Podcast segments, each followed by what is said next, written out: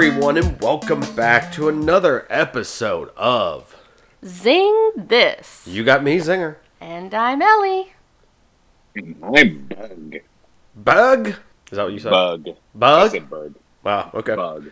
Bug. Oh! like forks? We're not going to get into that on this episode.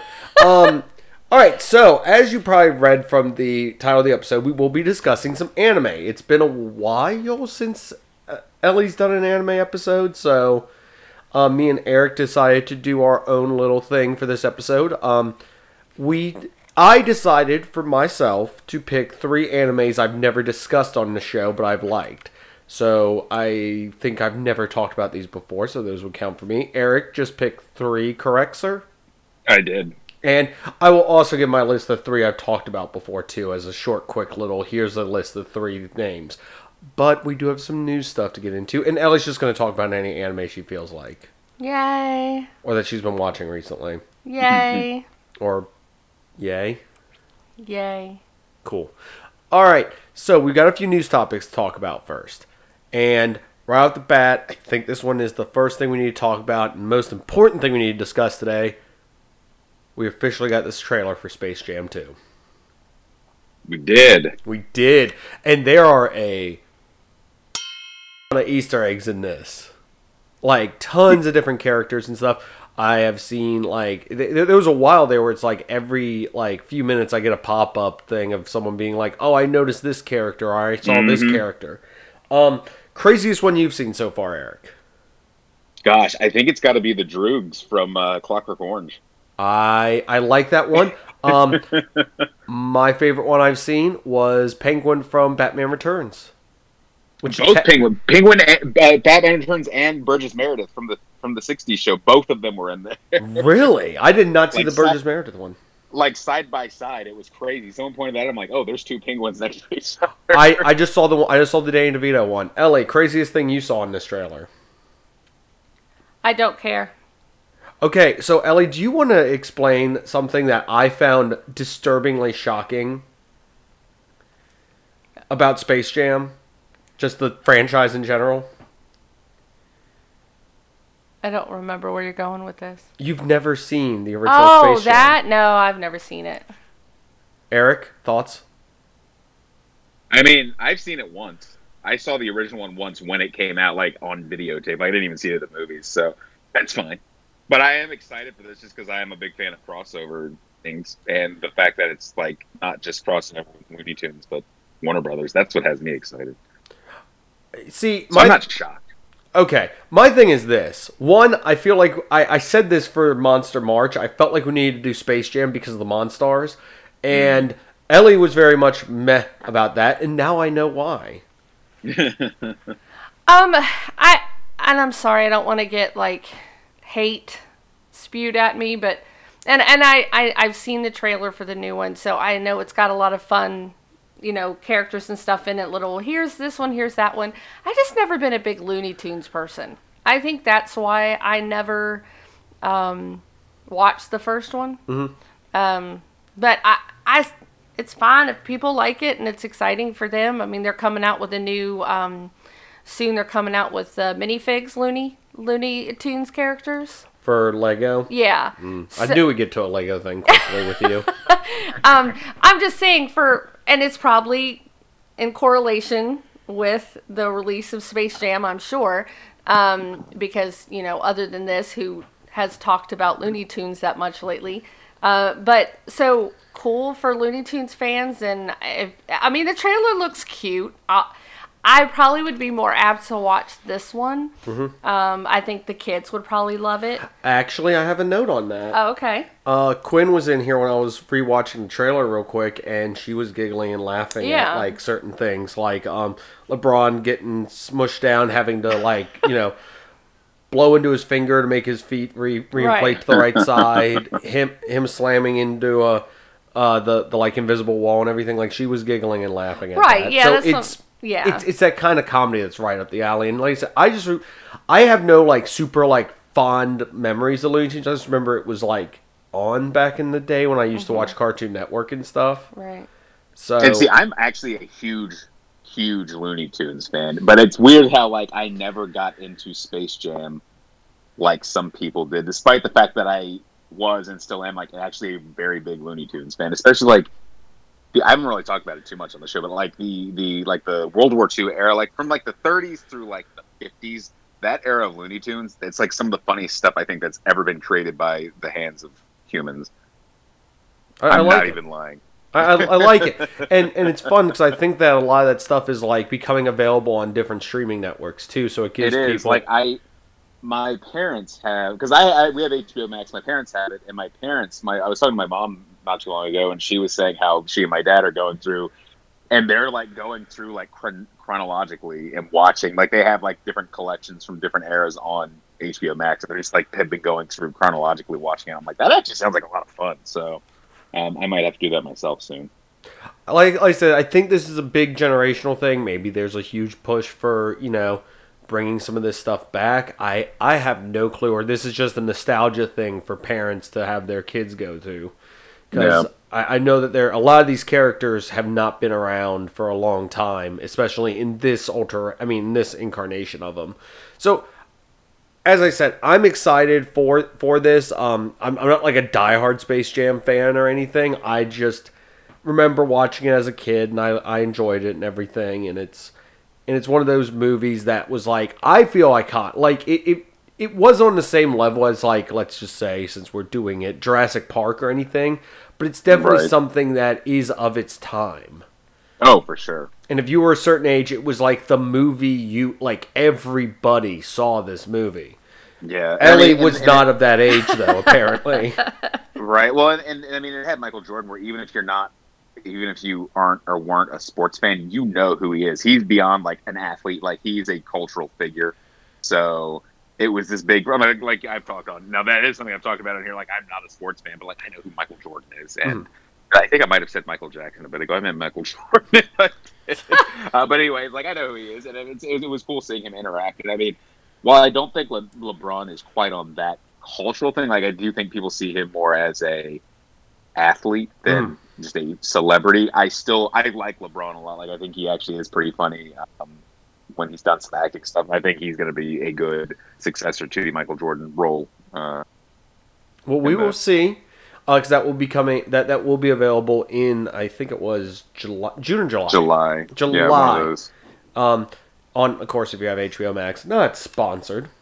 And I wanted to just kind of segue to real quick with Sonic is another example of like I don't really like Sonic, but I really did enjoy watching that movie with the kids. Are you calling me out right now? Oh well.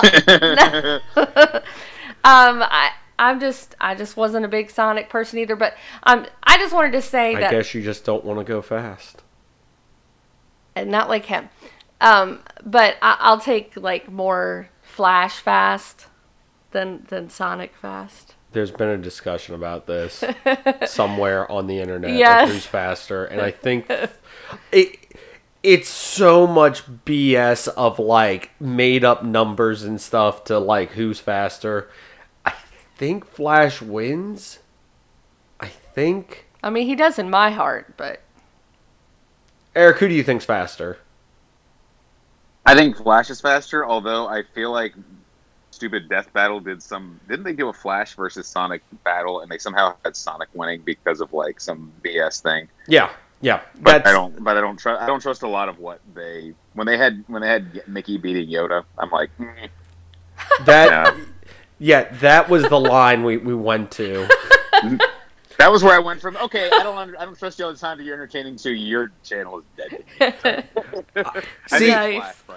See, I like the research building up to it, and then I skip the fight, see who wins, and then go, oh okay, and then I see the BS reason they gave for it, and I'm like, oh okay. So, also, I did forget to mention this, and I'm sorry for all the people who are fans of me being a fan of Sonic. Not people who are Sonic fans, but people who are fans of me being a fan of Sonic. That they did officially have, like, a teaser trailer for Sonic 2. And the little 2 has two tails on it.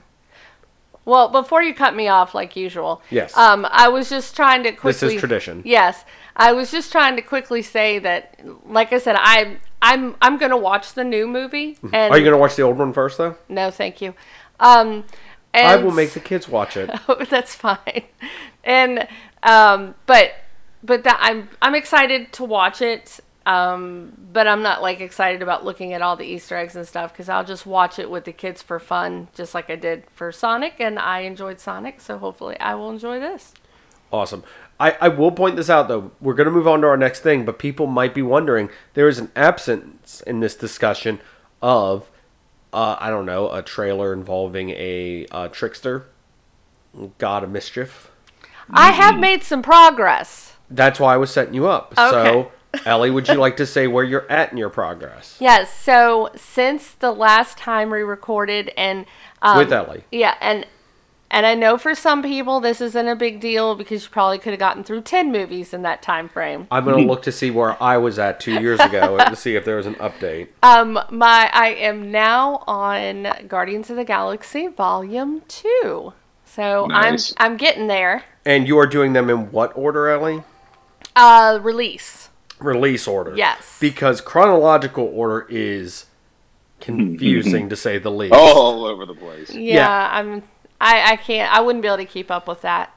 It's very confusing. I've never done that watching of it yet. So Justin has me set up very nicely. We have all of our copies of the Blu-rays on a shelf up high where the babies can't get them and mess the order up, so that I know I can just glance over there and see what the next one is.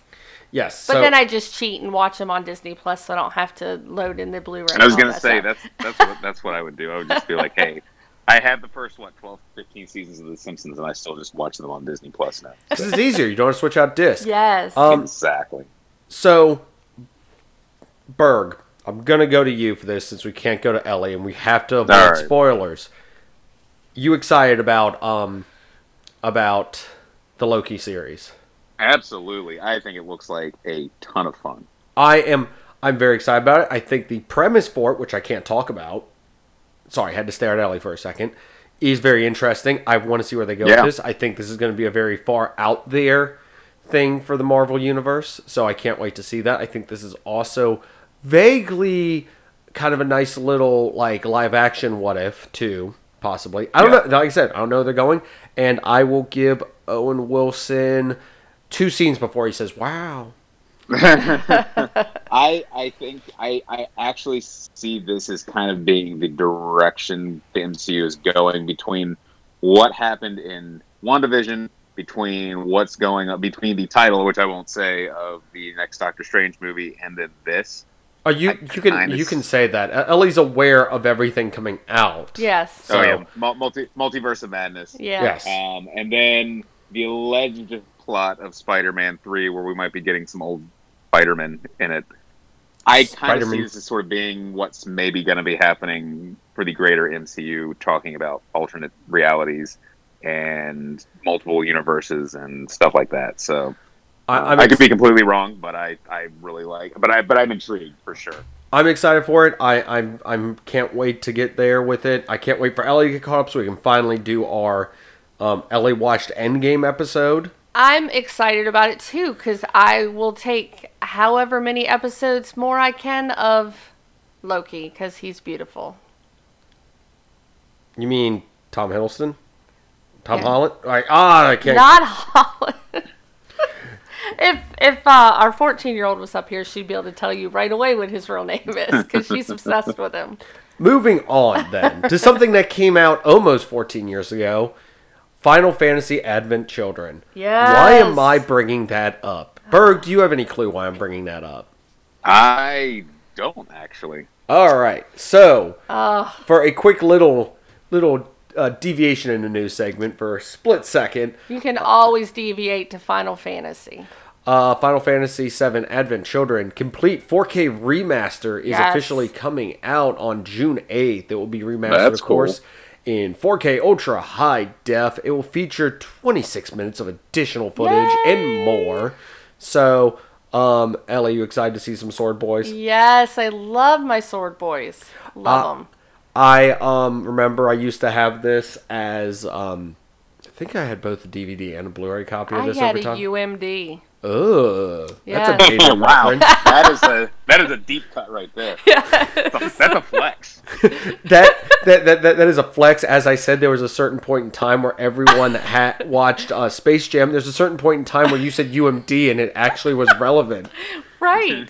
I did though. I did. But I remember I used to have this on when I worked at GameStop. Every now and then, I'd pop this movie and just have it on loop. Yep. In the background, because the GameStop TV was able to be shut off, unlike those poor people that have to work there now. So I'm excited for this. It's something that, I mean, it's just getting a 4K update. It's so such it's a not good being movie. Yes, it is. Eric, have you ever seen Advent Children? I have. It's very good. I enjoy it a lot, and it's a way better Final Fantasy movie than Spirits Within. I think because it's actually a Final Fantasy movie. It's not some sci-fi movie they slapped the Final Fantasy name on.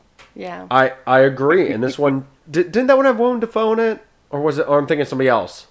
It had James Woods, who was a bad guy. But maybe was he in that? No, I think I'm thinking of Steve Buscemi. Yes. All right. He's always the bad guy. No, Steve Buscemi's just in there, I think. It's just a character. James Woods is the bad guy in real life and in the movie. Final Fantasy, Advent Children. No, not Advent Children. That's the one we're not looking at. Spirits Within. So, let's see. I'm waiting for this. We're all waiting for this build up. Right? So exciting. Hold on to your butts. Now, wouldn't this be coming out around the same time as the already remake of Seven? The remake of the remake of Seven? The remake of the remake. When is this coming out?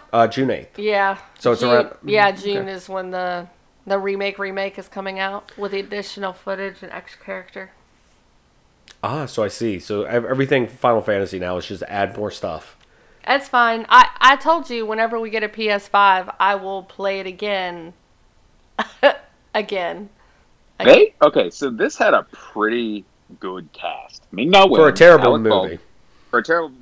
Ming-Na Wen, Alec Baldwin, Donald Sutherland, James Woods, Ving Rhames, Perry Gilpin, and Steve Buscemi. Wow. So it was Steve Buscemi. I apologize for saying James Woods now. My mistake. James Woods is there. He was the bad guy. James Woods was the bad guy. Yeah, but Steve Buscemi was just... I was thinking of was Steve Buscemi, but I said James Woods. Gotcha. Yeah. No.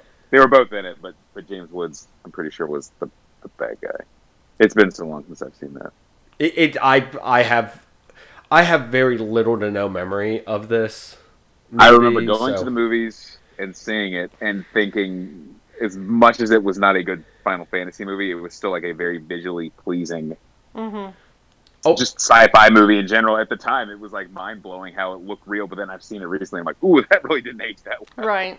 Yeah, I remember that being like, visually it was amazing to watch, but movie-wise it was terrible. I mean, if it didn't have Final Fantasy, like... It probably would have been better. Yeah, I was going to say, if it didn't have that attached to it, I don't think it's just a D-rate. It's just a generic sci-fi type of... Yeah. Storyline. I mean, there's nothing special about it. I kind of lump that with the '98 American Godzilla, where if it didn't have the Godzilla name attached to it, it would be like a fun giant monster movie. But because they put the Godzilla name onto it, it's like it kind of takes it down. It's like, just give it a different name. Like, they could have called this movie like The Spirits Within or Gaia or The Spirits Within or something like that, and it would have been like, oh, this is a fun sci-fi movie. Yeah, I totally agree. Because I didn't think it was that bad, but it's just... It was entertaining. Yeah, it's just when you put franchises attached to it, then that's when people judge it harder than you normally would. I'm just sitting here for this, because I have little no memory, nor do I have any interest in ever watching it again. Yeah, I remember the story. Okay. And I think that's a good thing. It might be one of those things to where, much like Wolverine's healing factor heals him of terrible memories, mine just makes me forget certain things. Speaking of terrible memories, maybe for some people, yes, this is an awful segue.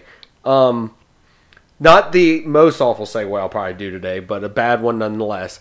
Mass Effect Legendary Edition. Why am I saying terrible memories for some people? Because apparently people can't take the way games end. So we are... By the time you are listening to this, dear listener, but by the time we're recording, we're not a month out. But by the time you listen, we will be a month out from the release of Mass Effect Legendary Edition. Ellie, excitement level, where are you at right now? You can't measure. Are you excited enough to get a Garrus body pillow? Which does exist, by the way, from BioWare. No. You're not at the body pillow level yet. Shepherd, yes. Male Shepherd, not FemShep. Okay. Yes. All right. So, speaking of that, I don't know if we've talked about this on the show, but I want to make sure we cover it. There is the Mass Effect Legendary Edition, like Legendary Edition, that comes with a helmet, a steel book, pins, the authentication letter, canvas art, all this fun stuff. And that will be $150. But here's a fun thing. I did not include one thing in there. Eric, did you catch what was not included in that list of things? I did not. Was it a life-size model of the ship, but bigger? Close. The game. Yes. is not included. Yes, no game. In that price. Yep. Which, okay, so here's the reason I wanted to bring this up. One, because I wanted to talk about it, because it has a 1-to-1 ratio helmet that lights up and everything. So it's pretty cool. I'm super excited about that. Everyone knows how we are with our helmets. Also, the canvas art, the exclusive one you get through ordering it through BioWare, is the FemShep one. So Ellie will be very excited about that. But the thing I want to ask is this. So since this is coming out on multiple systems, and as... two people that worked at GameStop can attest. Eric, I don't believe you have a history with GameStop aside from walking in there and demanding amiibos. Yes. That is correct. And also, congratulations on not only getting the Sanrio cards, but also apparently getting the Monster Hunter ones. Two of the three. I got the Magnavalo and the Palico, but the Palamute, all three were in my cart on the website, and in the time it took me to check out, the dog disappeared. So I'm still in the hunt for that one, but I got the other two. So on the note of that, here's why I want to bring this up. Do you think special editions of games should do this to where it's a separate thing you can purchase? Because the reason I ask this, Ellie can attest and I can attest, there's plenty of special editions of certain games where we'd have the special editions at the store forever. Mm-hmm. And it was like for like PlayStation or Switch. I mean, not Switch. It wouldn't have been Switch back then. It would have been like for the Wii, we would have had the special edition and it would have just sat there on the shelves for months. Yeah. But people would be like, oh, do you have the one for the Xbox? No, we don't. And they'd be like, oh, if you had the one for the Xbox, I'd buy it. So I think this is an interesting thing of them doing the like special edition content as just that you buy it and you just put it with whatever game you purchase. Yeah. That's not a bad idea. It's not a bad idea because sometimes I feel obligated to get a special edition for a game I really like just because it's like, oh, it's got a slightly different case. But then ultimately I look back and I can't name one special edition I've bought where I've been like, you know what?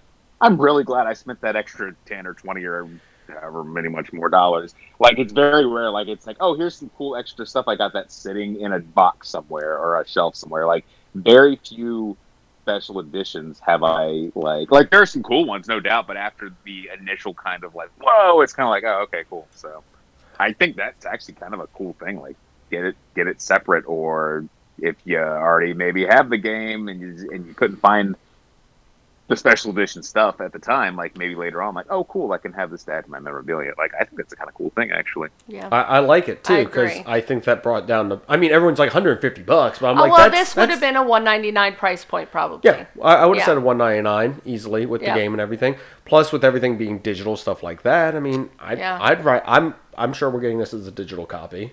Yes. Ellie. Oh yes. For I'm sure we'll buy it multiple times because, but. I prefer this as a digital copy. I don't want a disc one, but I do want that helmet and all this other stuff. And it would have been really complicated for a company to have to do all these different versions of the game to have this. And mind you, I will say this now, I can guarantee you there will be an upcoming Mass Effect episode in honor of this game coming out, and then probably one reviewing how we feel about the game afterwards. So, everyone, I guess, get ready for that and let us know your favorite moments from the Mass Effect trilogy. Well, our wedding date is November 7th, so... It is. For people who don't know, the armor from... I have to always explain this, and then they stare at me even more, but at least I'm talking to... fellow nerds here. N7 is the armor, the logo on all the armor from Mass Effect. So yes. November 7th is the unofficial, and I think there is an episode from way back when that came out on November 7th for us, yes, where we discussed Mass Effect. But this will be, I think, another discussion leading up to the release of that. So get ready for that, everyone. All right, our next to last news topic. Pac-Man 99. Berg, what's your highest? How far have you gotten? What is your highest on the leaderboards on that yet? It was either 5th or 4th place. I can't remember which one. Wow. I actually got really. So the first night the game came out, my 2nd or 3rd match, I got top 10. I think I was 10th place, and then it was the next match I was 73 or whatever. I'm usually anywhere between 50 and 30. Something when I get knocked out. But yeah, there was one round the other night where I was in the zone, and the only reason I died was because it was one of those things where I hadn't blinked and my eyes all of a sudden just started burning, and it hurt so bad. No. It was uncontrollable, just watering all of a sudden. I'm just I can't see what's going on, and then I hear. So yeah, but I got 4th. My best one has been 40th. So, but I've only played it twice, but I wanted to bring it up because this is something I didn't know about, came out of nowhere, and they announced it the night before it came out. They were like, hey, here's this cool new, here's the next 99 game for Nintendo Switch Online, out tomorrow. And it basically, this came out right after they took away, Mario's gone, right? Yeah. Okay. So... just give us a brief, once over of what the premise is for this, and somebody who's listening might not be aware. So you are playing against 98 other people who are playing a Pac-Man map, and you are eating pellets to eat ghosts to try and send these ghosts as these little sort of ghost Pac-Man to other people to try and slow them down to ultimately knock them out. You can kind of target other people. You can target the people who are targeting you. You can target the people who are about to be knocked out, that kind of stuff like that. The matches go very quickly. You can end up very, very screwed very quickly. Or you can keep going and work your way around. I've had a few matches like that too. So, yeah, it's basically you're playing Pac-Man and against other people. It's very similar to Tetris 99 or the Mario 35, where your actions are affecting other players, but their actions are affecting you too. I think I've done better at the Tetris than this so far. I like Pac-Man, but I'm never that good at it. I feel by comparison to people that... I feel I'm okay at Pac-Man, but there's this weird divide of people who are okay at Pac-Man and then people who are Ready Player One book level of being good at Pac-Man. I say that because there's a whole entire scene in the books that does not happen in the movies whatsoever. Where he plays a perfect game of Pac-Man where the screen glitches out and everything. Right. Yeah. Right. Yeah, that's kind of like me. I'm not particularly a great Pac-Man. It's a fun game to sit there and play every once in a blue moon, but I'm not I'm a great Pac-Man player. But I think it's that whole playing against other people element and the things they add to it. It reminds me of they back 10 11 years ago, they released, I remember it was on Xbox Live Arcade, and I think it's been released on other things since, but it's Pac-Man Championship Edition or something like that, where it's got this really bright neon kind of thing, and it does that similar where you can have a big line of ghosts and you're eating them, and it's very satisfying to punch through 24 ghosts at one time. So it kind of reminds me of that, but just that added element of playing other people. Yeah. But I'm not particularly good at regular Pac-Man, but I enjoy it when it's like that. I mean, I didn't expect this. I just saw it. I just got a chance. I wanted to play it real quick and discuss it because I know that's something people have been... Oh, by the way, if everyone wanted to know where I'm ranked, that would be non-ranked. Are you going to try it, Ellie? Not that version. I like Pac-Man. I'm just I wouldn't want to play it. But it's free. You can try it for free. There's no monetary obligation other than your Nintendo Switch Online subscription. But it would cost Ellie more than she's willing to pay to play it. Yes, it would cost me my pride to be ranked 99 every time. All right. So, final news thing today. I know there's been a lot of other news stuff, but we just wanted to have a few news things real quick before this. And this is I really love that tally pin. I've got the BioWare gear store pulled up. So the portrait one, not the second one. Ellie's currently staring at the different pins that are available from BioWare for Mass Effect. I was trying to show her the Dragon Age Inquisition Jumbo Plush D20 die, but apparently that's not worth it. That's not the transition I was talking about, by the way. The transition I was talking about is after 12 years. Has it been 12 years, really? Yeah, 12 years of a run, 34 volumes, I don't know how many chapters, Attack on Titan has come to an end. The manga, the show's in its final season. I use big quotation fingers for that. But that's our transition into our anime discussion. The final season part one. Oh, they've put a part one on it now? Well, there's a part two coming out later this year. Of course there is. Possibly. Eric, have you ever watched Attack on Titan? Or read it? I watched the first, season, and it was back when it first came to Netflix. I watched what they had up until then, which was, first, I guess, season or whatever. That was I watched. I liked it. I thought it was awesome, but I never continued on when they added more of it. Ellie, what about you? I've watched 2 seasons, and I'm currently rewatching it with one of our daughters. So, but we want to go through all of them to be in preparation for the second part of the final season. So I know you're probably talking about one of your older daughters, but I'm imagining it being one of your younger ones. Yeah, Quinn and I sitting there. I mean, it's a brutal show. Yeah. So. Yeah. I mean, that's what makes me laugh even more. It's also one of those things where we find out the true villains in the story are humans. Yes. Humans are always Goku's lust for destruction. Yes. Weird crossover. I didn't see coming. Crossover. But no. Thank you for bringing it up, Eric. Because if you told me where this show, because I've read the manga, I've not read the final chapter though. Mm. I watched the show.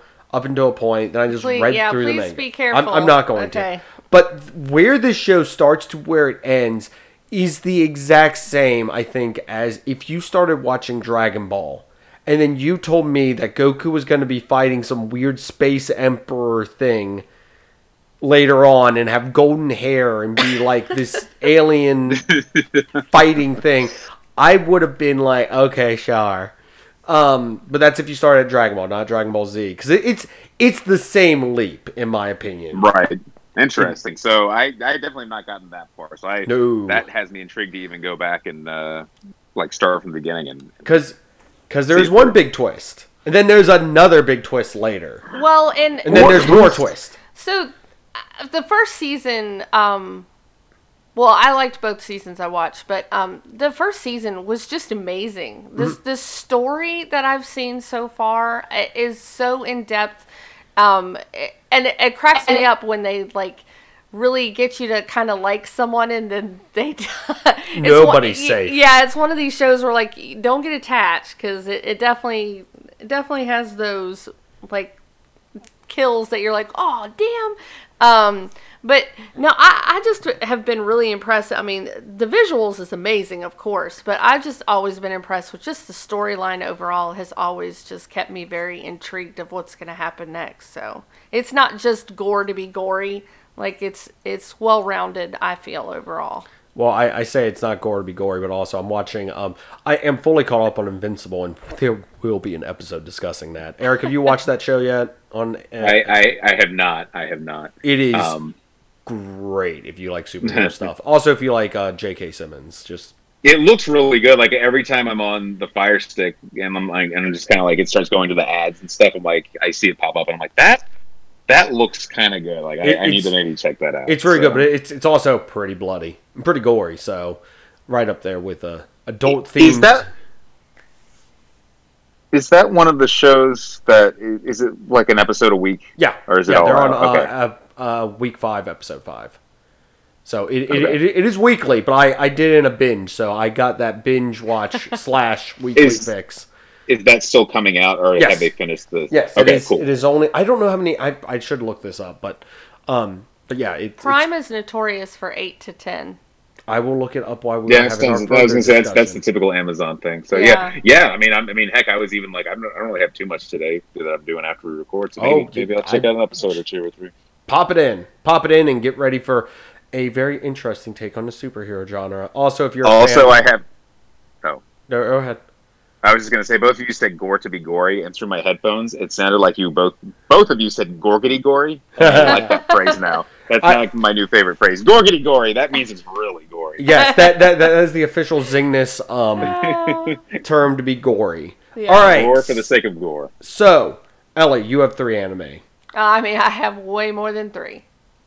Okay, Berg, you have 3 anime. I do have 3 anime. I have 3 anime. As is tradition on Zingness, I have a die.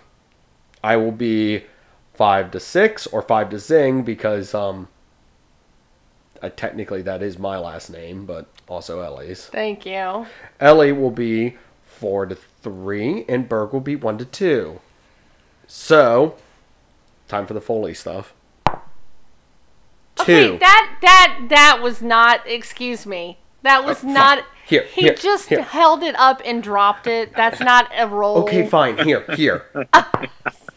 It came up 2 again. Berg was meant to start this. Destined to go first. Berg was meant to start this. So, Berg, did you give you did not give yourself any prerequisites for this? For this list, I did not. I just kind of picked a variety. I gave myself to sort of a mixture of like everything from like a very popular anime to something that was a very somewhat more obscure, and we'll go from there. Okay, cool. I, as I said, gave myself a limitation. I want to see if Ellie can guess what 3 I will mention at the end that I have mentioned on the show before. But you'll on purpose like you can write them down. I'm saying you'll on purpose say ones that you think I won't say. We all know what I'm going to say for the ones that I've mentioned on the show before. Okay. So, Berg, go ahead and start your list. I guess I'll go next and have Ellie anchor this. This is her topic. All right. So, I'm going to actually start this with the very first anime I ever remember watching, and that was the show that came to the US on Nick Jr. as Noozles. I have this pulled up because this was one when I saw the thing, I was like, what is this? I have no clue what this is. And then as soon as I saw it, I was like, okay, I can see Eric, like, I can 100% see Eric liking this. Yeah, no, so Noozles was, so back in the 80s, so anime had been coming to the United States and redubbed, but not really branded as like, oh, here's the newest animated hit from Japan. It was just sort of like, let's take these shows, let's redub them. It wasn't really till the 90s that the anime started becoming like, ooh, from Japan is this. So anyway, Nick Jr. brought over a bunch of these shows in the 80s, back when I was like in prime Nick Jr. watching age. And they brought over Noozles. It was one of 2 koala-themed shows that they brought to Nick Jr. because in the 80s, Australia gifted Japan a pair of koalas, and koala mania hit Japan, and like it was like koala everything.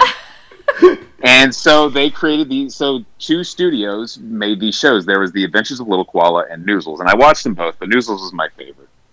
And so for those of you who are not familiar, it starts off, it's this slice of life anime. This girl who is like 10 or something like that. Her father is an explorer and sends her a package from Australia, and it has this very lifelike stuffed koala wearing like overalls and a t-shirt, and that has a musical note on it, and then she rubs noses with it, also called noozling, and it comes to life, and it's this bear named Blinky, and he is from the land of Koala Walla Land, and he comes to life, and he has a magical little pink koala sister named Pinky who lives like in an alternate pocket dimension. This is all sounding very odd and crazy and weird. No, it's sounding super Japanese. Super Japanese, so just bear with me. So it starts off, and it's like, oh, it's like Sandy. Sandy's the name of the girl. she's like, oh, she likes boys. Let's kind of like see about going on like a first date kind of thing. Or, oh, her mom, who's I think a reporter or something like that, she's really busy and she's always missing. So it's her dealing with her dad being gone in another continent and her mom always being at work and her trying to kind of hide the existence of this living sentient koala bear and his sister, who is an interdimensional being. And then all of a sudden it takes this severe right turn into super dark territory where they go to the place they're from, which is called Koala Walla Land, where they are like hyper racist against humans. Whoa. And... oh, wait, is that why in the one picture she's wearing like a koala face mask thing? Yes, like she has to do that to hide. And if humans are found, they are put into this like these interdimensional crystal prisons where they're trapped for all eternity. And it turns out her grandfather, who is also an explorer and disappeared, that's what happened to him. Like, he, at Ayers Rock, somehow got trapped. The big rock in Australia, where they, and so it was, they time travel back, and they find that, like, there's this big festival during, like, one of the solstices or something, and these sentient Australian animals are all dancing and everything, and he gets trapped in everything. So anyway, there's this part where, like, she meets her grandfather, but it's, like, this crystal and this big void, and you just see these hands and this echoey voice, and it's terrifying. It's super terrifying, but then that leads to where they find out where Koala Walla Land and Earth, they're like on a collision course, and they're about to like, their dimensions are about to merge and just crash into each other, and there's this image in that episode of the two of Earth and this big kind of blue sphere like exploding and crashing into each other, and it's horrific. And so it turns out Blinky is like the key to like making sure that they separately go their, that they go their own way separately, and everything like that. And it's super weird, super wild. It's very almost like apocalyptic kind of, but it's like, it starts off the first like 20 episodes. You're like, happy-go-lucky, like, oh, I'm getting in a fight with my friend in school. And the next episode is like, oh, we're going to try and stop the apocalypse. So it's like a lot of animes. There was like 20 some episodes. And I freaking loved it, and I watched it. It aired for years on Nick Jr., and I remember watching it like straight through over and over and not understanding why there weren't new episodes after like a month, but still liking the hell out of it. And it was my introduction to anime, really, so before I knew what it was, before a lot of people here in the United States knew what it was. So, wow. Yeah. Okay, few things. One, the image of her with the little koala hat on. It says, Noozles on Nick Jr., nostalgia, reddit.com. So I'm like, oh, perfect. That basically sums up Eric's entire thing in one image. Yes. As a side note, I was worried that Ellie was going to talk about, I don't know, some volleyball anime where they like have superpowers, but they're normal humans and they're able to like zone in on the game and everything. I'm like, this is going to be weird to hear her try to explain. But Eric, I would like to congratulate you on stealing that ability from Ellie, because I did not expect this cutesy show to take an apocalypse turn. It does, and it's really weird, and like there's all these things like Sandy's grandma, who her husband's one who disappeared, she somehow gets in on the whole like she finds out that Blinky's alive, and so she kind of goes on their adventure sometimes. And like when they go back in time to Ayers Rock, and they see this big festival going on, and her grandfather, it's the first time she's seen him since he disappeared, and of course he's much younger. And they're like, no, you got to stay back. And then she like her emotions take the best of her, and like it, as soon as she like yells his name out, like the whole thing freezes, and you just see like they're time traveling, like you see the sun and the moon like fly through the sky, and it talks about, he like goes on to explain how like that's frozen in time forever and they can never go back, and it's like super dark, like it's really, really dark out of left field for this kid show that had been like super cutesy up until then. So it's the kind of thing I dig, and I think it contributes a lot to the to a lot of kind of how I like things like that, like throughout, like whenever I see something that's like super cute that has really dark undertones or something like that, like I think that was a good foundation for where that came from. Awesome. It explains a lot about your personality too.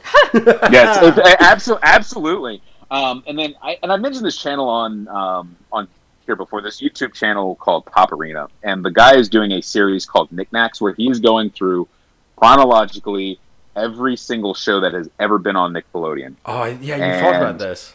And he actually just recently did the Noozles episode.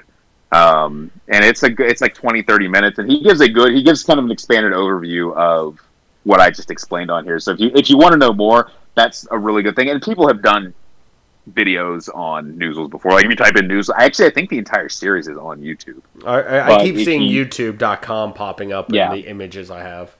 But if you want, like, you can type in, like, Noozles history or whatever, like, you can find some stuff. But the Pop Arena episode is actually really, really good. And he kind of goes into what I said, where it's like, oh, it's just a slice of life anime, and then all of a sudden it takes a really dark left turn. So.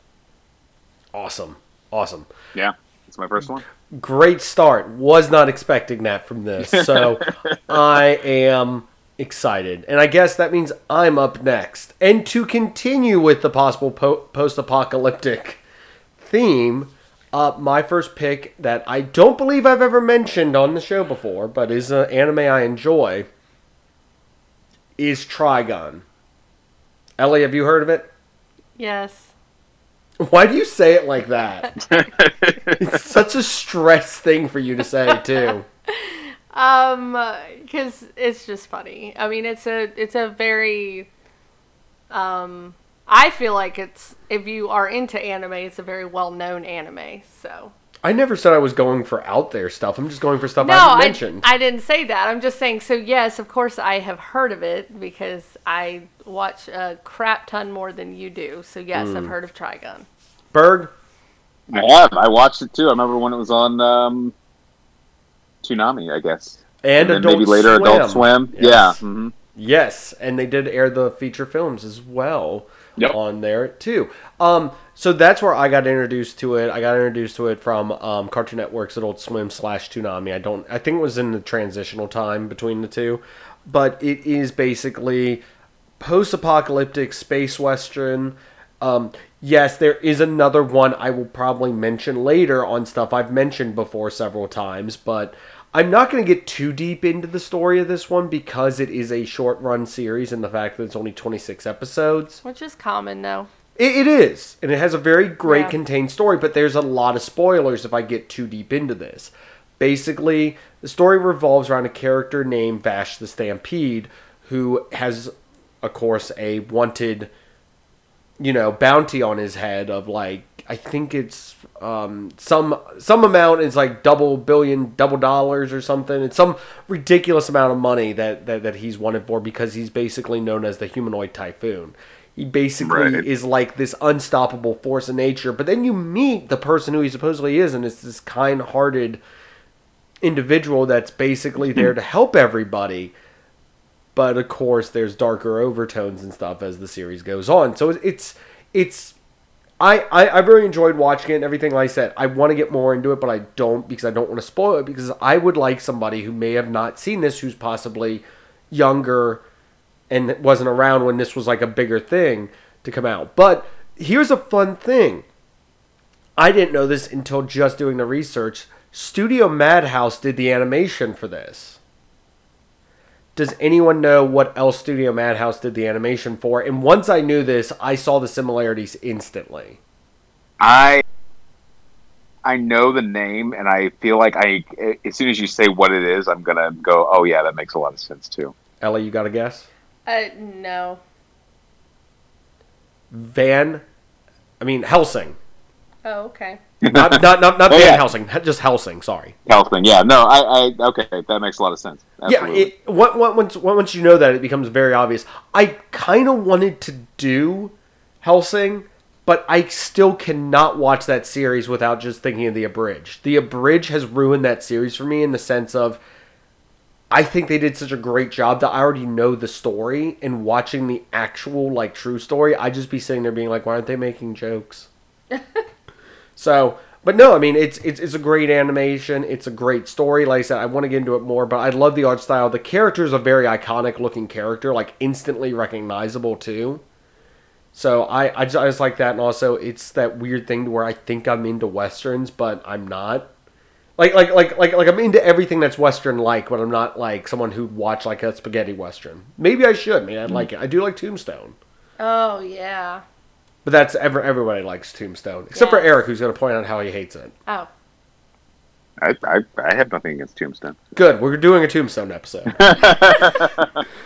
So, like I said, I just wanted to go a brief thing. I didn't want to go too in depth. I'm not doing an Eric on this one and going super in depth and how actually this cute character's a koala or something. Dead silence. Awesome. Ellie, you're up. And I wanted to say, too, I'm not going to go super in-depth on pretty much any of mine either. Eric, you can keep going super in-depth. Yeah, you're okay, more than welcome. That sounds good. I was going to say, uh-oh, is this me suddenly being called out? No, I feel not. Like Noozles needed it because I think a lot of people probably don't. Yeah. No, it did. My other two... As I go on, there's going to be less of a need for it. So yeah, I was going to say it totally did need the in depth. We're all sitting there going, "What?" So no, what that's did you? Fine. How many strawberries did you snap? I know. All of them. Well, I was just going to say all of them. I just wanted to start off by just saying, I guess if everyone else is going to do older ones, I'll just mention a couple. One of the first ones that I kind of remembered watching, too, that I enjoyed was Aeon Flux on MTV. Yeah. Mm. It had that weird animation style, didn't it? Yeah, it was very interesting, very weird, very MTV-y. Like, they tried to do kind of stuff like that, but... I don't know. That one, and it's not typically, I'm going to be honest, with the stuff that I like to watch nowadays. I've known you've talked about this, yeah. But I was not expecting this in this discussion. Yeah, well, like I said, I have a lot. Did you put any limitations on yourself, though? No, of course not. I figured not, but I wanted to say that real quick. There are no limitations when it comes to anime. But I just want to say, like, just Aeon Flux, Ghost in the Shell, just those... That's a good one. Those types of, just back in the day, I mean, I don't know, Ghost in the Shell has stuff for a long time. You know, Aeon Flux was a much shorter, of course, run. But they both had live-action movies that are... Wonderful. A thing. No. But... I had to, if you guys were doing some of the older stuff, I kind of had to bring those two up that I really did enjoy. Just futuristic type of feel to them. And I love Aeon Flux's storyline, but you can look it up. It's old. You can find plenty of stuff about it. But it's probably available on Paramount Plus or something. I can see. I have it. I think we own it, don't we? Yeah. I was gonna say they have a lot of the MTV stuff, so that's gotta be. Yeah. That's gotta be on there. In case anyone wanted to watch it or something, but it's good. You should watch it. It's just that animation stuff. There was another. I know it's different. Yeah. Anime. I think it was Trigun the Conqueror or something. Like had that same. Sorry, I'm like having PTSD flashbacks to like Adult Swim. And JoJo is another one. No, JoJo makes at least some sense in the way that their characters look. They don't make any sense. I haven't ever watched JoJo because I don't know if I can. It's interesting animation style. I know a certain listener that is very upset at that statement that none of us have mentioned JoJo. Well, we did, so there you go. But I mean, not mentioning it is one of our picks, probably. Oh, well, just because I've never seen it, I haven't. I've seen the memes. Who hasn't seen the memes? All right, so Berg, your next hit. So I'm going to go, it's another older anime, but it's one I didn't see until they started showing it on Cartoon Network and when I was like a teenager or whatever. Lupin the Third. There we go. Lupin the Third. Did either of you ever watch this when it was on Cartoon Network? I always kind of like, if it happened to be on, I kind of watch it, but I never got drawn into it. I've never... Yeah. As an anime fan, Ellie, shame. I know. I'm sorry. I have given you shame. Okay, it's okay. Yeah, so Lupin the Third, he's a thief, and he's going around always trying to steal some sort of crazy artifact or something, but also the... he's trying to steal a glance or a feel or something like that too. He's very handsy and kind of problematic these days, honestly. But so I didn't realize this until afterwards. So the character of Lupin the Third, he is the grandson of Arsène Lupin, who is an actual like French literary character. There was actually a big lawsuit or kind of an ongoing lawsuit that ended up not going anywhere because of public domain. But he was actually based on a literary character from France, which I think I like even more that there's this anime. This Japanese origin story that comes from this French literary origin. But yeah, he goes around. He's like always trying to steal different things. He's got these friends who there's a marksman. Jigen, there's Goemon, who's a swordsman. There's Fujiko, who's the femme fatale, and then Zenigata, who's the Interpol agent, who's always trying to arrest him. A lot of fun. The series is a lot of fun. He's had a bunch of movies. There's Castle Cagliostro, which was a Ghibli film, which is really, really good. And you don't have to have any sort of knowledge of the series to enjoy it. And then actually just recently, a couple months ago, in the U.S., Lupin the Third, the first came out, which is a CG Lupin the Third movie. I was gonna ask your feelings on that one, and I actually really enjoyed it. And just from the image of the Castle of Cagliostro, which I think is a Doctor Strange thing too. That's a name I think comes up in that too. Yeah, I've seen that name pop up before in other places. I can 100% see the Studio Ghibli. Like instantly, yeah. Like just from just the poster image, like I can instantly see exactly where you're talking about it with it. And I'm not sure if Miyazaki. I know I've read up on this before. I don't know how much Miyazaki did on the actual series, but the series. I mean, obviously you're gonna have a lower budget, but you can tell like when you watch that movie, like it's a very like some of the smooth animations. Like there's just one scene where I have in my head where he's like leaping across buildings and stuff like that, and it's got this very smooth kind of like where it's like fast and then kind of slows down and then speeds up again, where it's like a very Ghibli kind of thing. Like that description's not doing any justice, but if you saw it, you'd be like, oh yeah, that's totally Ghibli. But very good. The Lupin the Third, the first, I highly recommend. Another one, you don't really have to have that much of a knowledge of the series to get into it, but one thing I've not liked is I haven't really liked 3D anime too much. Like, I think I prefer 2D, but I think Lupin the Third, the first, is the first time I've actually been like, wow, this actually captures that 2D feeling, but in a 3D space. The animation is absolutely gorgeous, and it was a lot of fun to watch, and both just for to soak in the visuals, but also it was actually a really fun, enjoyable story, and they got the original English voice actors back to do all the roles, so a lot of fun. Cool. Highly recommend it. Highly recommend the series. And you said that Lupin the Third, the first. God, that's weird to say. Yeah, it's very weird to say.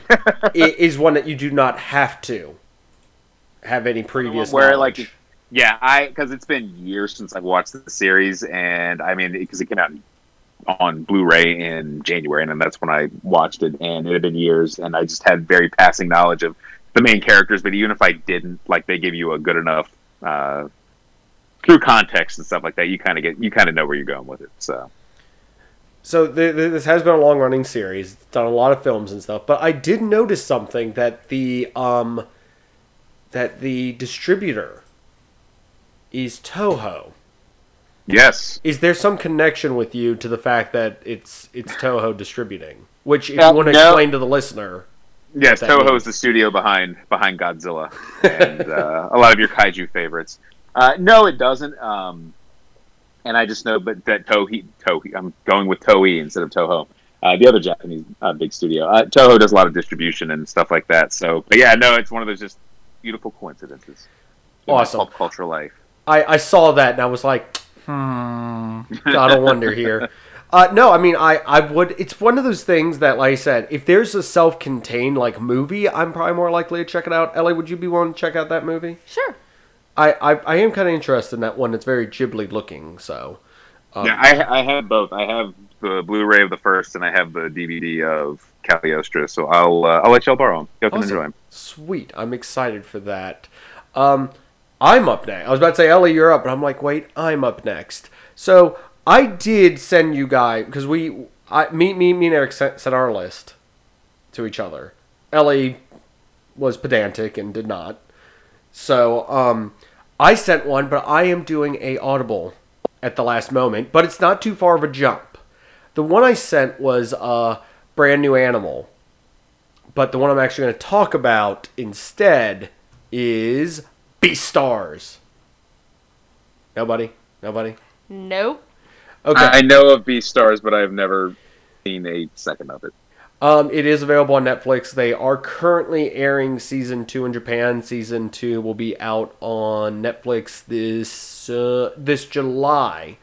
And the other one premiered last year. It is a...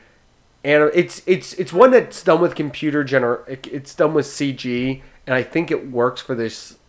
Even though if you look at the manga's very raw looking in the sense of the like art style and everything. But the premise is this: humans don't exist. There's humanoid animals. It's basically, and I could say this for both of them, but in Brand New Animal there actually are humans.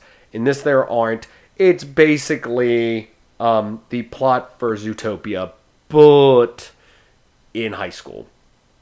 You've got predators, you've got prey creatures, there's this whole dynamic between the predators trying to keep back their urges, which might be sexual too.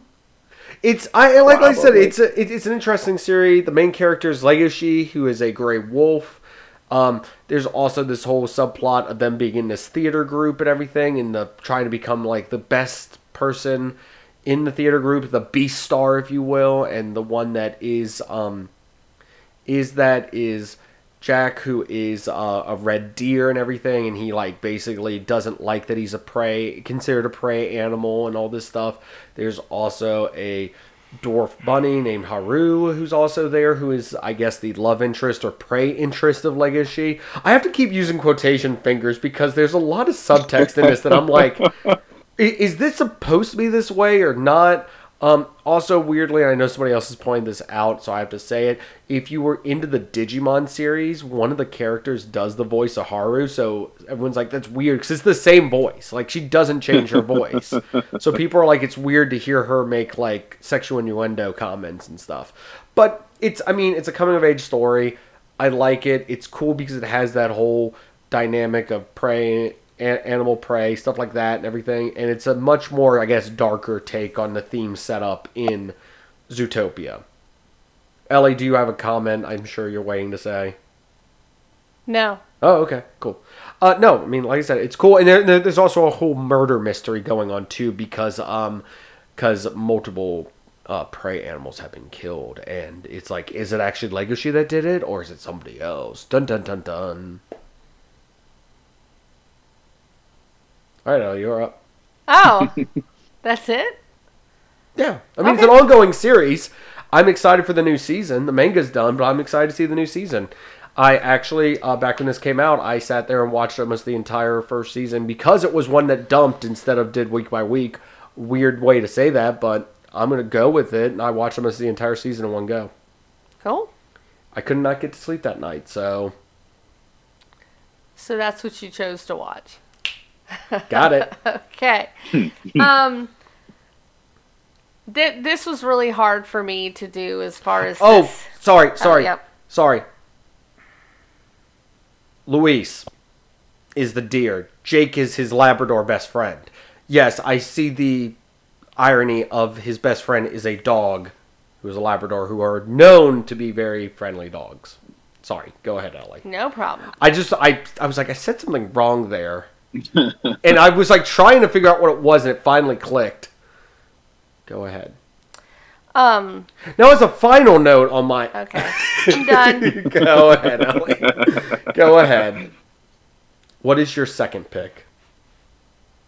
Are you sure? Yes. I did the rule of three for the joke, so I'm done. So I just... I couldn't pick three because I watched too many. You do, and I would like to say I think you should change your Twitter to Anime Ellie and just update people on what you watch. I am pushing for this hashtag Anime Ellie. I like it. I do too. It's unanimous. The two of us who aren't you voted yes. Yeah. I couldn't not mention Fairy Tail. That's one of my, I would probably say top 10. It obviously can change as I watch new animes, but Fairy Tail consistently always stays in my top 10. And I'm not going to go, I could talk for months and months of episodes of because it's an ongoing series. Well, it's not anymore, but it feels like an ongoing series if you start watching it. Yeah, I mean it's 300 plus episodes. It was around for a long time. They had a couple movies. It basically just in like a 30-minute clip. You have Lucy, who is a up and coming wizard that's trying to get into her favorite guild of all time, Fairy Tale, and the very first episode starts with her trying to find someone in the guild to be able to try to see how she can get in there, and she ends up finding Natsu, which is one of my favorite characters of pretty much all animes. I actually want to get a tattoo of the Fairy Tale symbol on my shoulder, same color of where he has it. But it's really cool. It's just about her finding Natsu, who is in the Fairy Tale Guild, and his lovely cat Happy. And that's a whole nother story arc layered on. Well, Natsu himself is a whole nother story. Yeah, exactly. Too. I mean, it's great. But it's a show about a guild and the magicians that are in there, the wizards that are in there, and their different powers. And they do some that are from the manga. They do some that are filler. I'm not one that is upset about filler. I know some people like to just have the episodes straight from manga, but I think it's fun when they do those little... Sometimes mangas can get so heavy that you need a nice, fun episode every now and then that's just kind of a break. Palate cleanser. Yeah, but it's... like what Noozles could have used, apparently, several times. Right, exactly. But it's really great. There's some really cool characters along the way that you meet. Really good development with the initial core that you end up meeting. There's so many, I'm not going to mention all of them. Gray's another one that I love, that's kind of like a rivalry with Natsu, but they're in the same guild, so it's like more of a, they don't, not that they don't like each other rivalry, but out of respect of who's more powerful kind of thing. They also kind of don't like each other. Also, it's the whole fire and ice. Yeah, it's a fire and ice thing. But some, and it's a type of anime that has the typical, a lot of them have those like battle competitions and that kind of thing. It has a couple of those in it along the way, but wonderful, wonderful series, Fairy Tale. Highly recommend it if you have never checked it out. And yeah. Few things I want to say on that. Mm-hmm. Each person's magic is very unique to themselves, too. I like that. Also, the way they visually do the magic, where it's like the circle things and everything. I think that's interesting the way they do it, because sometimes magic is just something it's just done. It just doesn't really show stuff. But it takes kind of, I don't want to say Doctor Strange stole from this or vice versa. It's like when Doctor Strange was using like magic in the movie, it's like these circles with like runes and stuff and different symbols. It's the same thing in Fairy Tale, which I think is a very unique way to show off magic being done. Also, Urza's requip of magic, where she can basically summon different armor sets to put on herself, is one a homage to what is it called? The superhero girl anime scene. Magical girl anime. Like Sailor Moon, stuff like that, to where they like go through that transition, change scene. It's definitely a joke on that, or an homage to that. So, I as I've said, you've watched the series more than I have. I know a few things about it, just from watching stuff and research I've done. Great series. Way too long running, in my opinion. I do say that, knowing that Dragon Ball exists and One Piece is still running, so... Ooh. Never... Yeah, that's another one I've never tried. I've always thought about trying it, but yeah, I've never tried that one. Eric, your opinion on One Piece. Would you ever try it? I know there's a lot of stuff to get into for that, so... it's a bit of a time commitment, I say that, but I mean, who knows? Maybe one day. I have no interest in it, because I'm like, I just feel like it is too...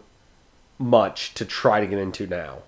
I mean, it's still ongoing, and what are they, like 800, 700, something like that episodes in? Like, it's a lot. You gonna look it up, Allie? Yeah, I'll look it up. No, I mean, it's I'm sure it's a great series, but when I originally saw the stuff for Fairy Tail, I thought it was from the same people that did, the same guy who did, or person who did One Piece. Right. We're over. Okay, now see, hold on. This could be some of the different dubs and subs, and they. This one site that I do, I think they have over 1,000. Ugh. Yeah.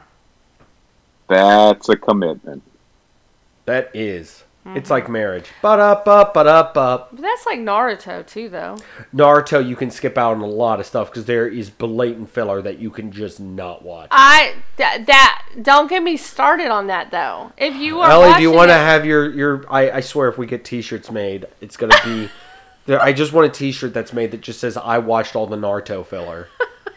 Ellie, go ahead and say it. No. Go ahead. Okay, see, here's the thing. I like watching anime for just to watch the anime and the story. And I can't stand it when people like, zinger. Mm.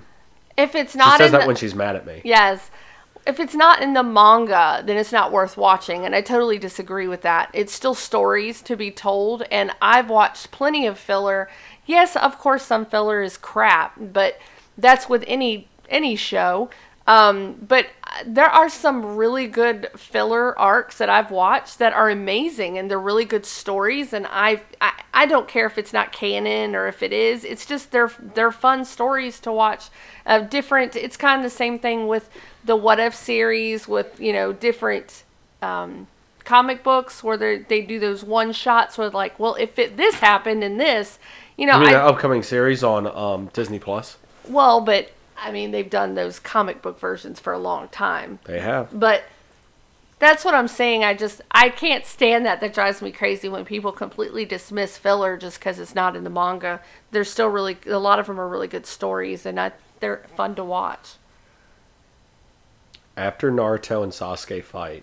No, that's not correct. There are no. You need to stop watching. There are some good episodes. Because everything after that is garbage. No, it's not. It's not. You know, when we do a Naruto episode, we'll discuss this. We're never doing a Naruto episode. Eric, I think you're up for your final one. We need to move on from this discussion. Okay, so for my final pick, I'm going with probably one of the most well-known anime, and probably my favorite one, and that's Neon Genesis Evangelion. Yay! I need to finish watching that. I am ashamed of myself. Yes, no, I mean, I think a lot of people listening to this know it, but just to kind of give a very brief overview is, children are in giant robots fighting the bastard children of God known as angels, and it's all end of the worldy, and... the whole thing ends up being an allegory for depression, so...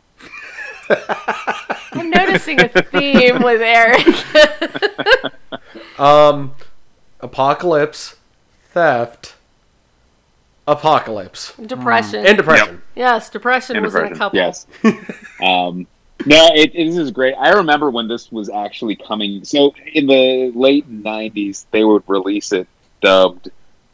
like a few episodes at a time on VHS, and I remember like in issues of like Game Informer or EGM or one of those video game magazines when they would have like an anime section, they would do kind of like a roundup of this show, and I was kind of like, this sounds intriguing. And then when I went to college, a friend of mine who I met freshman year was like, oh, you watch anime? Have you watched Neon Genesis Evangelion? And I go, I've heard of it, but I haven't. He goes, here you go, and he let me borrow it, and I remember coming home for fall break and ended up watching despite it was like my first time coming home from college, and I was catching up with friends and family and stuff, and I somehow still managed to watch the entire series when I was home, and it's a great one. I highly recommend it. I've watched through it a couple times. There's the new dub they did on Netflix.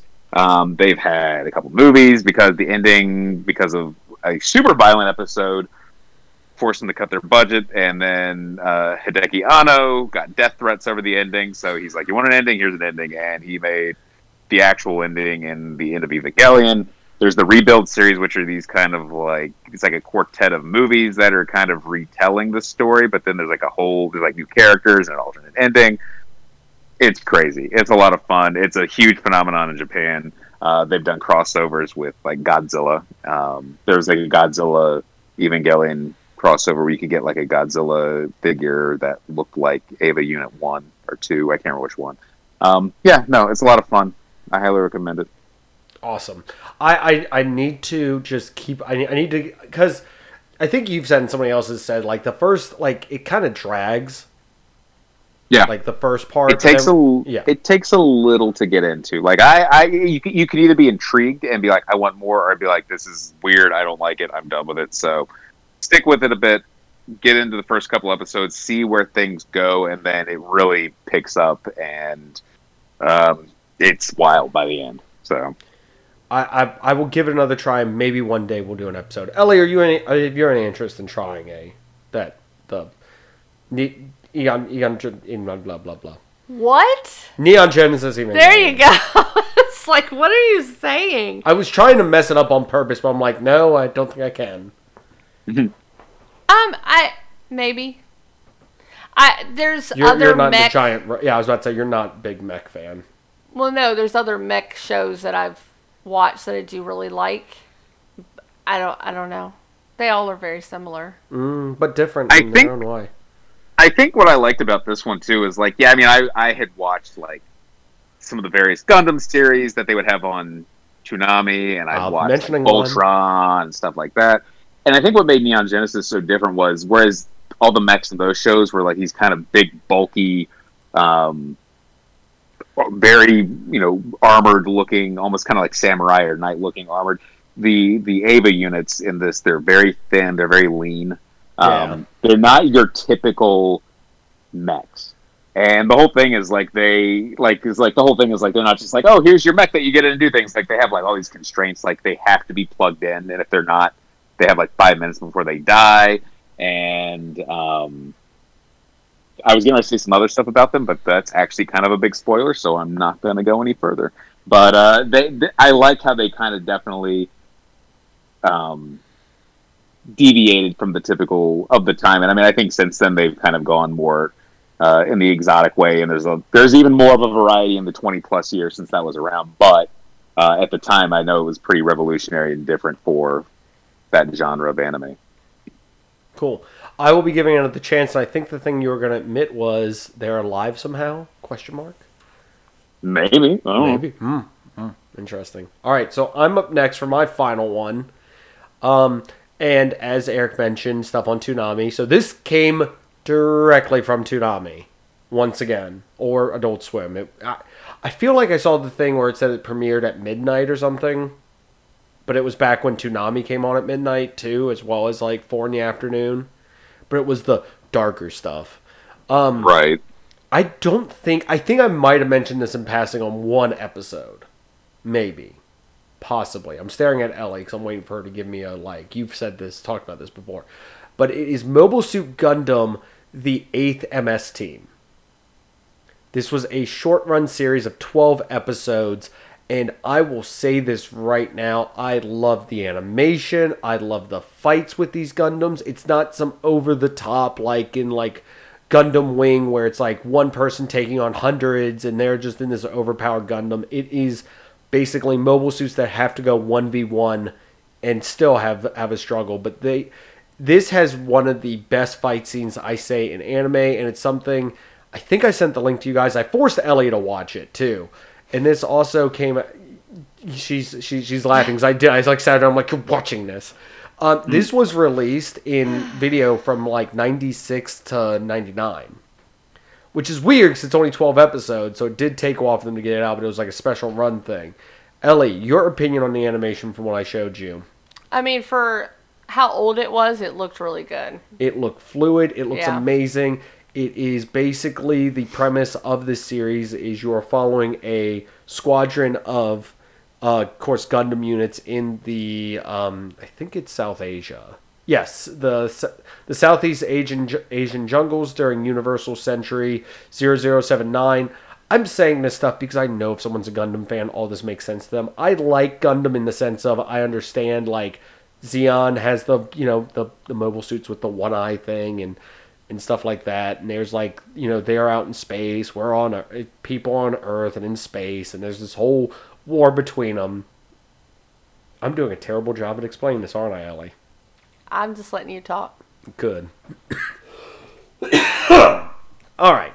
So this takes place during the One-Year War. Once again, a apparent like reference for people who are into the mobile suit genre. Specifically, a month after the beginning of the original 1979 Gundam series, and in the final, and also into the final weeks of the war.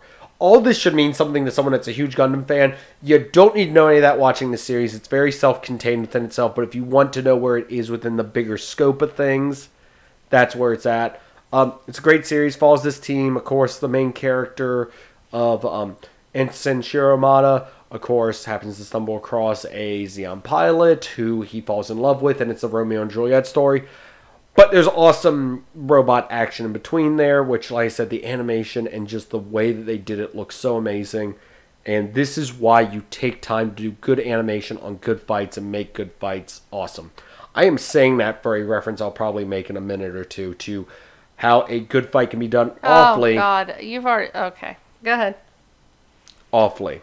Mm. Anyways, if you find it's an awesome fight and everything, and the whole series is great, and I love it. I love it, and it's a great 12-episode series. You can breeze through it. And watching it unedited, there's a lot more profanity and a lot more lewd stuff in there than I originally thought on. So I guess Toonami edited a lot of that out. And I mean a lot of it. Yay. Mm-hmm. All right, Ellie, your third pick, and I guess your list of... My third to, 100? No, I'm just kidding. Also, proud of me and Eric. Neither of us mentioned Dragon Ball. Too easy. We've already mentioned them. Too easy. Yes, see, thank you. I think we've had, 5 or 6 episodes. Thank you. It. Don't worry. Justin will have to mention the same damn fight for the 50th time in a few minutes that he's just referenced. I'm sure everyone already knows what it is. It might be a different one. Mm. I can't talk about the other one still, though, because you're not up to date on stuff. Mm. Anyway, so if anybody would like a little bit of recommendations that are past the 1900s, I do have a few. I don't think that's the right reference, but okay. Hey, Beastars is currently running new episodes, so... All right. Anyway, so I did want to kind of just lump a few of them up into genres, and I'm not going to go into the descriptions. If you want to tell me they're superpowered sports people. Possibly. I need you to explain that better than I can. I am a fan of sports animes. I know it's weird, but I do enjoy them. I wanted to have a couple of picks for horror. I do like horror genre animes a lot. I can't watch them. Eric, what's the term we now use for gory? Yeah, please. Gorgity gore? Gorgity gore. Yes. Good. So those are fantastic. With anime, they get, really bad. So I do have to kind of be careful and can only watch them in certain times. But a couple that I just wanted to mention, there's a ton out there, and I'm sure, you're more than welcome to message us, tweet at us. Yeah, tweet at us your favorites, please. Or if we've mentioned ones that you've watched, or if you had flashbacks to Toonami from mine and Eric's constant talk of stuff that was just all over cartoon. Well, I did talk about Aeon Flux and Ghost in the Shell. I think... That Ghost in the Shell was on Toonami, or whatever, Adult Swim. I think Aeon Flux was, too. It probably was. I think that was an Adult Swim. But yeah, so horror, some of my, and like I said, there's tons of them out there, and there's really, really good ones, and I'm not going to mention all of them, but I'm surprised that, so I'll give you a chance to see if you mention one of them that I know that you do like and you have watched. But Tokyo Ghoul, I cannot not mention it. I know that it's a little generic, a lot of people, it's a very common one, a lot of people know about it, but that first season, I've watched the first 2 seasons. There's more than that, but the second season not as impressive, but that first season of Tokyo Ghoul was amazing, and the season finale, when I'm sure if anybody's seen images from this show, that white hair, he doesn't get that until pretty much at the end of season one. And the way he gets it, what happens, the torture he goes through. Not that I enjoy watching torture. Let me just... but it's... Oh, okay. I know what fight you're talking about now. It's crazy. And actually, most of the streaming sites that you watch it on, they do white it out. They have the... I don't know if anybody's familiar, but when you're watching anime on like a Hulu, Netflix, some of those places... They do edit them to have either those black strips or like a white blurry kind of fuzz over stuff. So it is quite gruesome. I don't know if anywhere does have it unedited. But it's a really good show. I love it a lot. Also, Parasite. That is another one. It was only a one season run. But it was definitely... That's the one where it's the guy with the hand... The image is the guy with the hand where it's like his hands like has knife blades and stuff. It's amazing. Body horror. Yeah, it's basically... It's basically The Thing. Yeah, it is. It's very... Yeah, it's that kind of concept. But for this particular... The Thing mixed with Alex Mercer from Prototype. Oh my gosh, yeah, I haven't played that in forever. No one has. Yeah, because he has control over it, like a lot of He does, but other people don't. Right, most everyone else does not. The parasites completely take over the bodies. They're not the same person. They don't have control of their actions. But this is a very good relationship between the parasite and the person. Really, really good story. Very deep. Good one. So... I just want to say, do you know which one I'm talking about? I don't know. Go ahead. I always say this one wrong, so please excuse me. Elfenlied? Elfenlied's the one with that chick where she, like, can, like, slice people up and everything. Yeah, I thought you'd seen that one. No, I've seen parts of it. That also is, once again, wow, this episode should just be called the messed up, like, anime Well, corner. But it's, and like I said, it's the horror genre. Yeah, it is. That one is older. Yes. But that is a very good one as well. I truly recommend that one too. It's, like I said, it's another one. Anime, very common, have a 20-some episode. Have you ever seen that one? Because it is really good. No, I've not. I have not seen like any of these things, so I have nothing to really contribute. I'm just kind of sitting here like, I don't know. I can't say anything, so. He's playing Pac-Man 99. Understandable. And I'm winning now. But that's a really good one, too. So check those out if you like the horror genre. Now I'll make Justin very happy. The sports genre is something that... I need this explained because I don't think the explanations I've seen have given this justice, and I want to hear you attempt to explain how these anime work. Well, it depends on the animes, though. Some of them... I thought they all had it to where they had, like, super focus or something. Yeah, it's... So, they make them.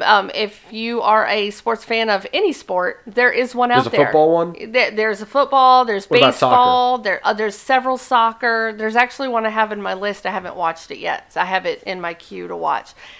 There's a competitive swimming. There's a gymnastics one. There is ice skating one that I've been waiting to try. I am staring at her blankly right now, by the way. Yes. Basketball, volleyball, golf. There is a golf one. So there. Why? There's pretty much one for any sport that you can think of. I think there's a rugby one. I'm trying to remember. I haven't watched that one. But there's three in particular I wanted to mention. The competitive swimming one is called Free, and it's awesome. You have fan art somewhere in this house. Yes, I do. I love this anime. It's amazing. It's about a group of five guys. It's like 5 or 6 guys. A lot of these sports animes, there's a common theme where they like... By the way, Eric, if you are super interested in any of these, please interrupt at any time to tell us how interested you are. Yes. There is a lot of them are where like they played together in middle school is a common theme for a lot of these animes. And then some of them move away and go to a different school. And there's all this drama. With each other later. Yeah, and then they compete later together. And yeah, so it's funny. But it's... So the best way to describe the power-ups, I guess, is... Yes, kind of like what Zinger said, they have like focus or extreme determination, but it'll be, I don't want to say it's not magic. It's just they're like extremely good at something to where it'll blow someone across the court because of the intenseness of their move, or I like the ones where they get the ball or something and like their clothes start like rippling and like there's a wind around them and everything. I mean, when like is that actually happening on the court? I have questions. Well, so the volleyball one that I'm watching with one of our daughters, and it is the one guy like jumps up like across half the court and can like spike it and like basically breaks through people to do it. So he has like the Flash type speed to where he'll be on one side of the court and get to the other, and they're like, he moves so fast you can't even see him. It's wow. It's just and it's super intense. That's the best way to watch sports, in my opinion. Just so you know. Sure. So, okay, hold on. I got this. Okay. Basically, these people have Super Mario power-ups from the Mario Tennis and the other Mario sports games. Who's excited for Mario Golf? Me, right here. Mm-hmm. Oh, okay. I didn't know if anyone actually was, because I am too. Kind of excited. So, once again, a lot of these sports ones, they don't have like an English version of the name of the anime. So I know I'm pronouncing these wrong and I'm not saying the correct, sound and all that. But the volleyball one, that they have several seasons. Like there's several. I'm only in the third season. So I remember I always used to get ads from Crunchyroll for this, and I always just stared at it like, what is this? I know. I think it's pronounced Haikyuu. You've just offended every one of our Asian listeners. I apologize. I said beforehand, I don't know if I'm pronouncing this right.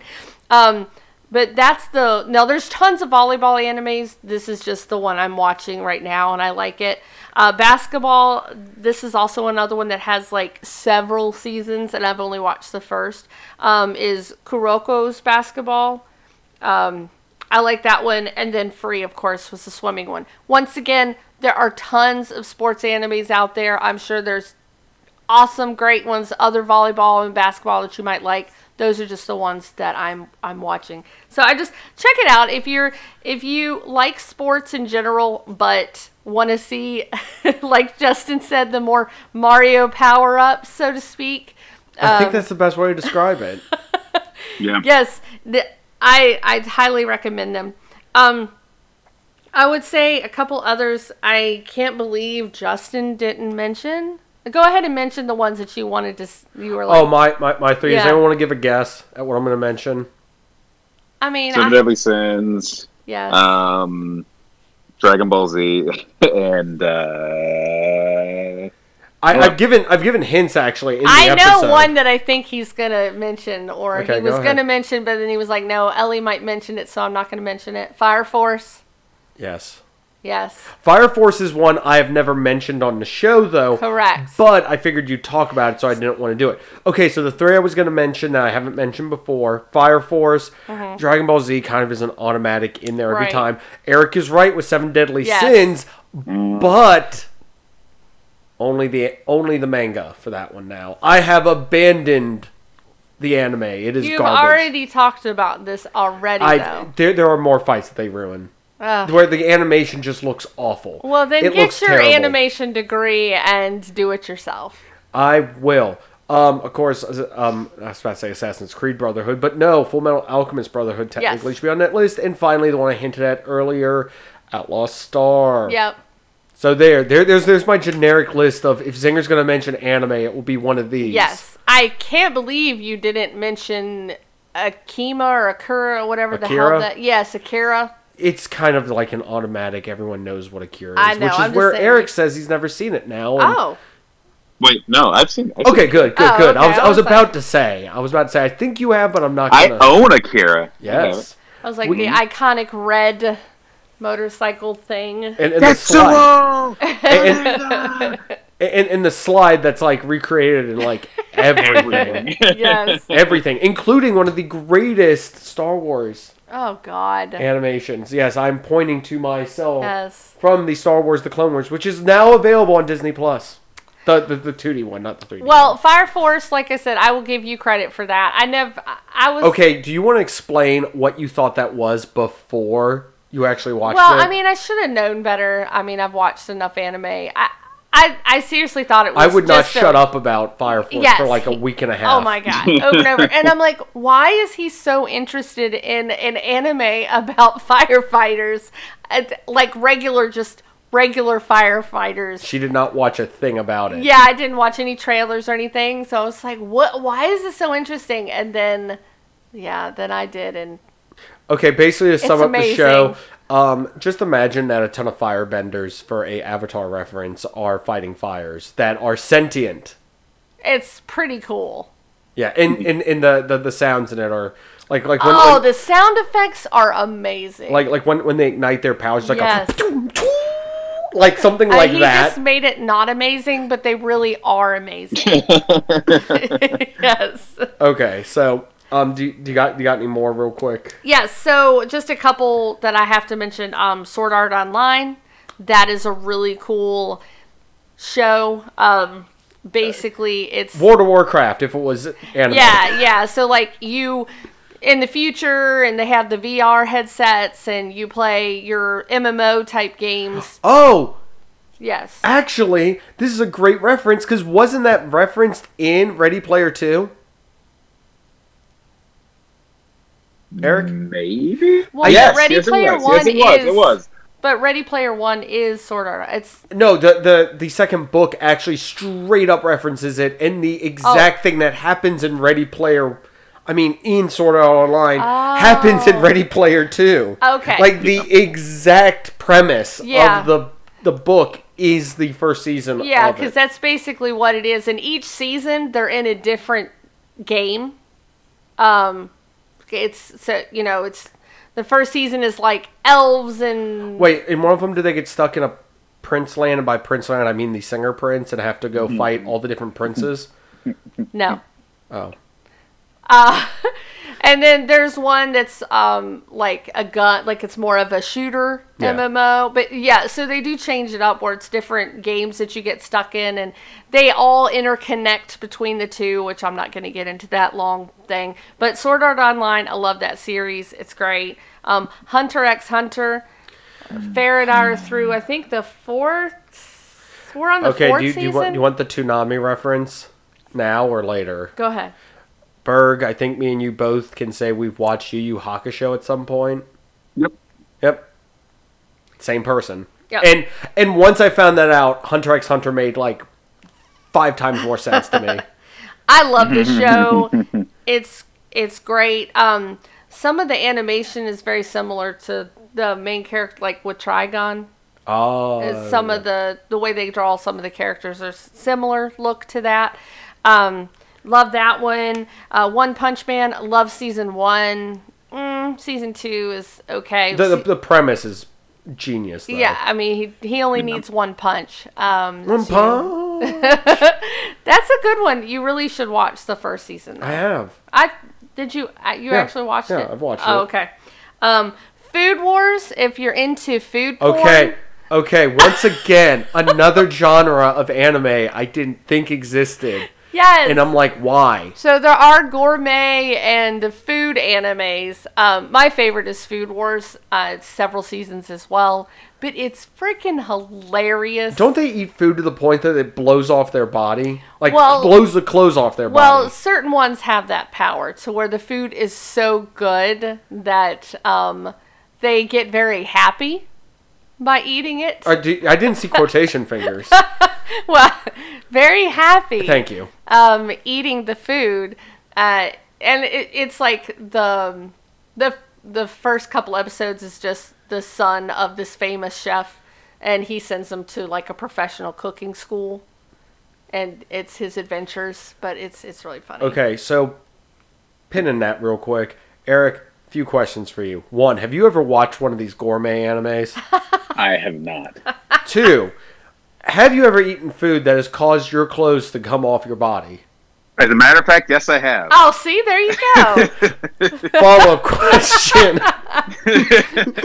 Were you able to put the clothes back on afterwards, or are you just currently still unclothed? I have not had a single item of clothing on my body since then. Noted. Finally, I think we have a Patreon episode idea now. Well, you guys talk about food all the time. We do. Maybe I'll be on that Patreon episode. Okay, cool. Because my idea is we need to talk about our favorite foods to make. Mmm. Yes, to cook and or make, because I think that because that's half of what these shows are. Basically, to sum it up for Eric and anyone else who's a fan of Futurama, I'm assuming it's just the Iron Chef episode of Futurama where Bender becomes the greatest cook in the universe. It looks funky, but it tastes funky. Well, and they do have some intense competitions between the students, so it gets pretty crazy.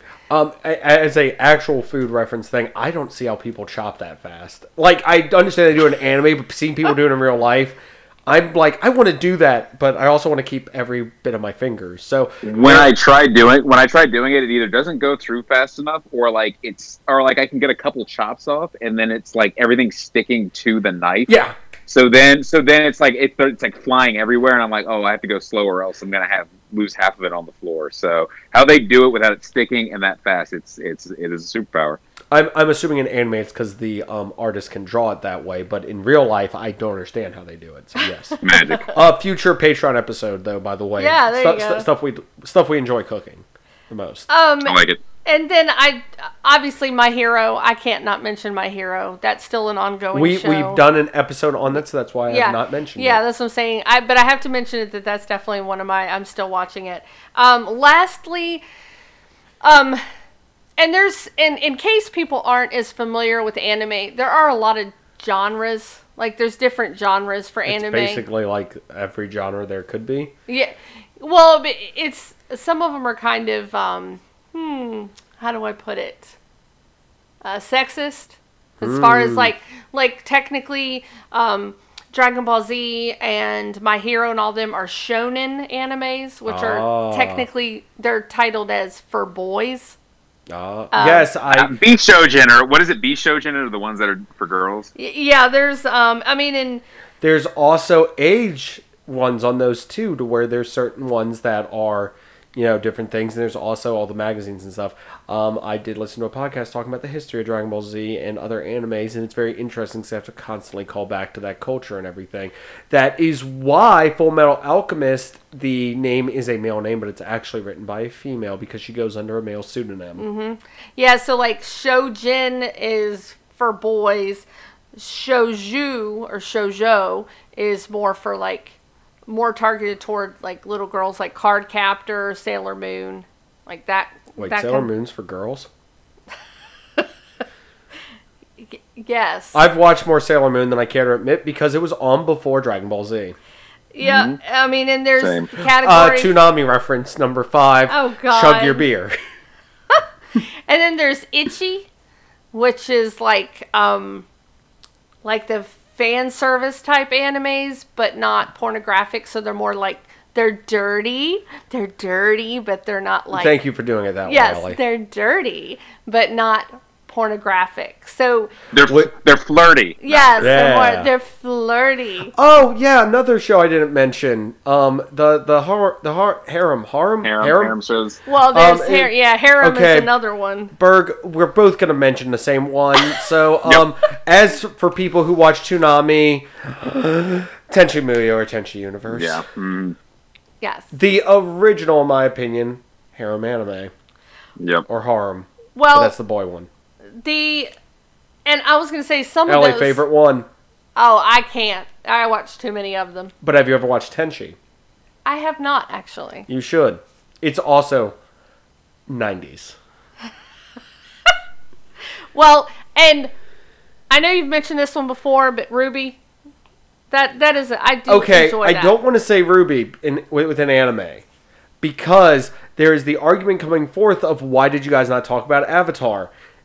Avatar is animated, but I don't consider it in the same realm as Japanese anime. Same way, Ruby is technically anime, but I don't consider it in the realm of Japanese anime, even though there is a Ruby manga I don't know. I think Ruby's close enough, but it depends. Well, technically, on Avatar would be close enough then too. Yeah, it depends on how picky you are. I'm not that picky. I think you. I mean, hey, if we talked about Aeon Flux, which was done by Peter Chung, which is American. I think we could talk about. I'm not that anime style. Yes, anime style. A couple. How Not to Summon a Demon Lord. That's a fun Ichi or harem. I think that what was the other one that I've been watching? The How to Lose a Guy in a Dungeon. Or is it wrong to try to pick up girls in a dungeon? That one is so fun. I remember when I first saw the name of that one, I'm like, "What? That looks stupid," but it's really cute. Back in my day, shows weren't an entire sentence for their titles. I know, and they're all on Toonami. High School DxD. I can't not mention that one if we're going to talk about harem type stuff. Okay, that show is a hair below hentai. It is. Like, it is straight up. It is. Like, it's full-on nudity, yes. Like, it is... Well, girl nudity, not boy nudity. Yet. Yeah. And then if we're going to go even farther, and more into the, like, softcore, whatever... Dang it, Ellie. And then one of the last ones I wanted to mention is Quasar of Stigmata, but definitely mature rated. So only do that. Okay, can you PG explain? I want to see if you can do this. Can you PG explain the premise? Actually, can you just PG explain how the person gets power? He has real-life milkshakes, I guess, would be the easiest way to... Where do they come from? From people. What kind of people? Girls. Okay, but...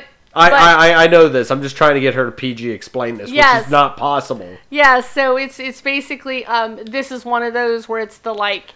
demons and gods and angels and all that stuff, and he fights the bad people, and he powers up by getting on the go real life milkshakes from usually nuns of some sort. They're like power nuns. I don't even know how to describe it, but it's great. Do you not want to mention Freezing? Well, I mean Freezing too, but that's I mean. That one's, once again... Also, just a reference for people who wonder why we don't do anime episodes that often. I think the last time we did an anime episode was Ellie's Anime Corner, which was like first 10 episodes is English. Yes. So this is why we don't do it, because we get a 2-hour long episode. Well, that's because we're trying to... my pants. And that's because we're trying to mention like all of the ones... Oh no, me and Berg had very concise, very organized lists. I couldn't. You can't do that with anime. And now wait for another 250 more episodes before Ellie's allowed to talk about anime freely again. This is what happens. But no, lots of great ones out there. Please check them out. The Gray Man.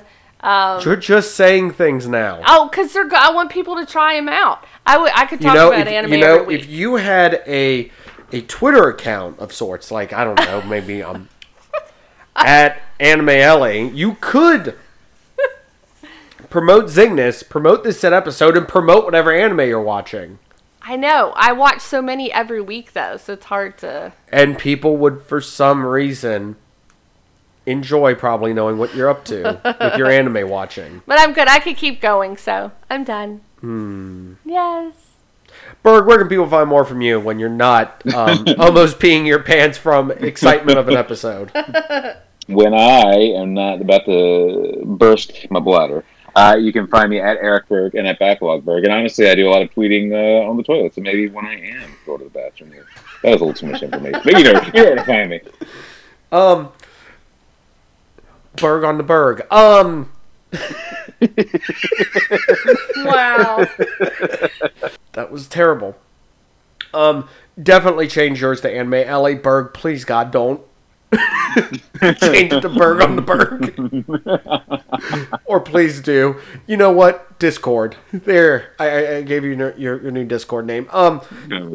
You can, of course, find Zingness wherever you find great podcasts. So definitely Let your friends know. Let people know. You can also find us on Patreon. We got some new patrons, so thank you for joining up and getting that extra content. I actually, from one of the fans, got a very good comment on my discussion with myself, on myself, about... Yourself? About myself, but myself watching Transformers, the 1986 movie, the first 30 minutes of it, and how I'm saying that that is the best first act of any movie ever.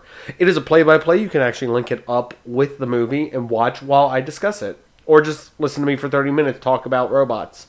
And Hasbro released like a voice-activated Optimus Prime, but that's a completely different thing that I'm not going to talk about. And it's way more money than I could ever spend. Over $700. There you go. You know about it, so I guess you're looking at getting it for me. That was my assumption. I didn't say that, but I know what you're talking about. Thank you. So it's definitely about 19 inches tall. Dang, it's like as tall as that thing over there. I'm just pointing at something on my desk. That's just don't point at your porgs. Oh no, that one's probably 19 inches. The big one. No, that's true. Ugh. Sorry, I got a flock of porgs on my desk. Yes, too many. No, but you can, of course, find Cygnus on Instagram, Twitter, and Facebook, so hit us up on there. Let us know what your favorite animes are, and if we mention one of them. Or, I guess if you want to try to give Ellie an anime recommendation, go for it. But I warn you, if it showed up on Toonami, or was from the 90s, she probably won't watch it. But me and Eric will probably have fond memories of it. So, exactly. We'd appreciate that. So definitely check that out. Hit us up, and we'll see you guys next week for more nerdy topics.